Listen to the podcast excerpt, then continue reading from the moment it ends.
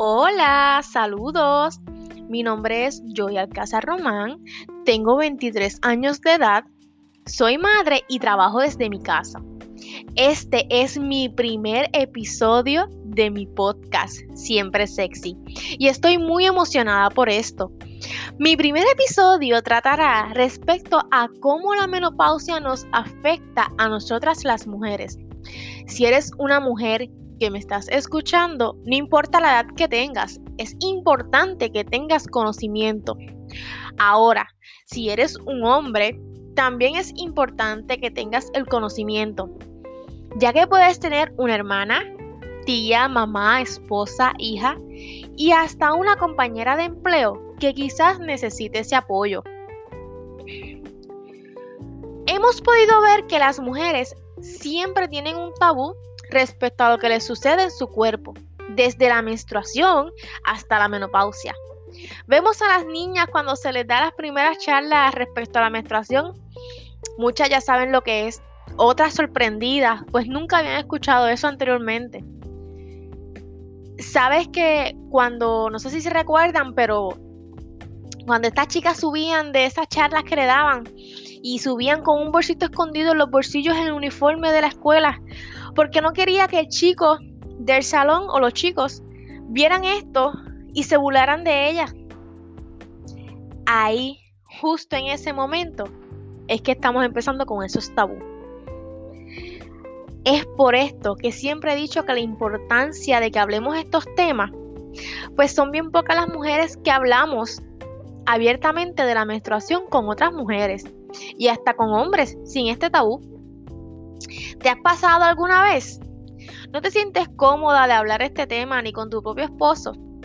Si eres hombre que me escuchas, ¿cuántas veces una mujer te habla abiertamente de la menstruación o de la menopausia?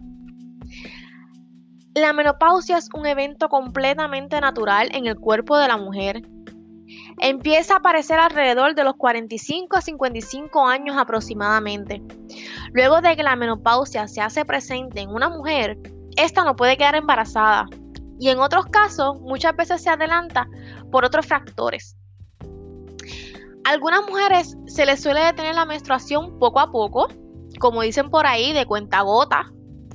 Durante este tiempo o transición, la menstruación puede que el tiempo entre una y otra sea más corto o sea más largo. Recuerden que cada cuerpo es diferente y esta conducta puede durar de 1 año a 3 años dependiendo de cada caso. Importante saber que la menopausia termina el proceso, por llamarlo así, cuando la mujer esté 1 año sin ver la menstruación. Antes de ese tiempo se le llama etapa de postmenopausia. También es importante que la menstruación se pueda detener súbitamente luego de cirugías para extirpar ovarios, quimioterapia o alguna terapia hormonal para el cáncer de la mama. Los síntomas de la menopausia pueden variar entre mujeres. No a todas les da igual. Recuerde que somos seres individuales y cada cuerpo trabaja completamente diferente. Algunas mujeres presentan síntomas que van de moderados a severos. Algunas pueden tener síntomas alrededor de 1 año a 2 años y otras les puede tener continuamente. Algunos síntomas pueden ser sofocones, estos famosos shocks de calor que son terribles, dicho sea de paso. A tan solo a mis 20 años de edad los pasé por mi embarazo. Los cambios de humor, que muchas personas no entienden que estos cambios son involuntarios. Los problemas sexuales, que muchas mujeres pierden la lubricación en su vagina y esto le causa una resequedad en la vagina que es muy dolorosa en el acto sexual. Esto a su vez trae la molestia en pleno coito y muchas mujeres optan por no tener más relaciones sexuales. Es lamentable. ¿Cómo puedo manejar los sofocones? ¿Te lo has preguntado alguna vez?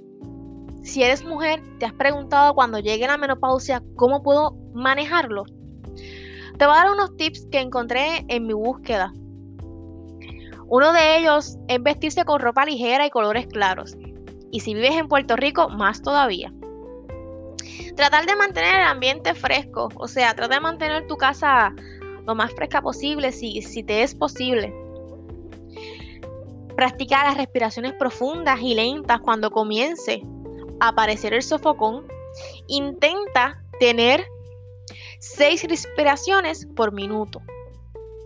Intenta tener estas 6 respiraciones por minutos y pausadas, lentas, para que te ayuden a relajar. También puedes probar técnicas de relajación tales como el yoga, el tai chi o la meditación. También es importante que vigiles lo que comes o bebes. Puedes mejorar tus síntomas y ayudarte a dormir. Coma en horas regulares todos los días, consuma alimentos saludables que sea bajo en grasa e incluya frutas y verduras. Los productos lácteos contienen triptófano, que puede ayudar a inducir el sueño. Siempre y cuando usted pueda consumirlos, es importante. Trate de evitar el café, las bebidas cola como cafeína, o sea, los famosos refrescos, y las bebidas energizantes por completo. Si usted no puede dejar de consumir estas bebidas, trate de no consumirla después de la primera parte de la tarde. Trate de sustituirlas por otra cosa, o distraerse o hacer algo que usted quiera. El alcohol puede empeorar sus síntomas y con frecuencia llevar un sueño más interrumpido. La nicotina dificulta el poder conciliar el sueño. Esto incluye tanto el cigarrillo como el tabaco que no se fuma. También se ha demostrado que una clase de medicamentos antidepresivos llamado ISRS ayudan con los sofocones. Pero antes de consumir cualquier medicamento, lea los posibles efectos secundarios que podrían tener si los consumes. Ahora, en la intimidad, la resequedad vaginal se alivia utilizando un lubricante a base de agua preferiblemente, ya que estos lubricantes a base de agua son los más recomendados. O muchas veces, algunos ginecólogos recetan los lubricantes hidrosolubles. Pero por favor, no use vaselina, ni aceites, ni nada por el estilo. También mencionan que se le puede preguntar a su proveedor por cremas de estrógeno para la vagina. Como les mencioné anteriormente, antes de aceptar un nuevo medicamento o tratamiento, busque los efectos secundarios. Una vez que usted no haya tenido un periodo de un año, ya no está en riesgo de quedar embarazada. Antes de eso, continúe con el anticonceptivo si es que utilizaba. No utilice aceite mineral ni otros aceites si usa condones, ya que puede dañar los condones de látex y el diafragma. Importante, los ejercicios Kegel ayudan con el tono muscular vaginal y ayuda con el escape de orina, aunque usted no lo crea. ¿Desea saber más respecto a este tema? Estaré haciendo un episodio más adelante que habla de los ejercicios Kegel. Es importante que continúe con la actividad sexual para mantener la respuesta sexual normal con los lubricantes adecuados. Y el más recomendado, cuando hice mi búsqueda, es el lubricante a base de agua. ¿Qué más puedes hacer? Mira, puedes buscar otras chicas que estén pasando por lo mismo. Es una forma de apoyo mutuo. Necesitas tener una persona que esté dispuesta a escucharte y que te brinde el apoyo necesario, que te ayude a aliviar la ansiedad y el estrés que pueda causarte la menopausia y este proceso. Practica ejercicio. Si nunca has practicado ejercicio, comienza con ejercicios de bajo impacto y poco a poco te vas acostumbrando al ejercicio. Esto es para evitar que te lastimes. Esto te ayudará a sentirte más saludable y te ayudará a que te mantengas tus huesos fuertes. Así como ejercitas tu cuerpo, recuerda ejercitar tu vagina. Como les mencioné, con los ejercicios Kegel. Esto es todo por hoy. Espero que les hubiera gustado esta información. ¿Ok? Cualquier duda o pregunta me pueden enviar un mensaje. Mi mensajería está abierta para cualquier cosa. No duden en preguntar. Excelente día.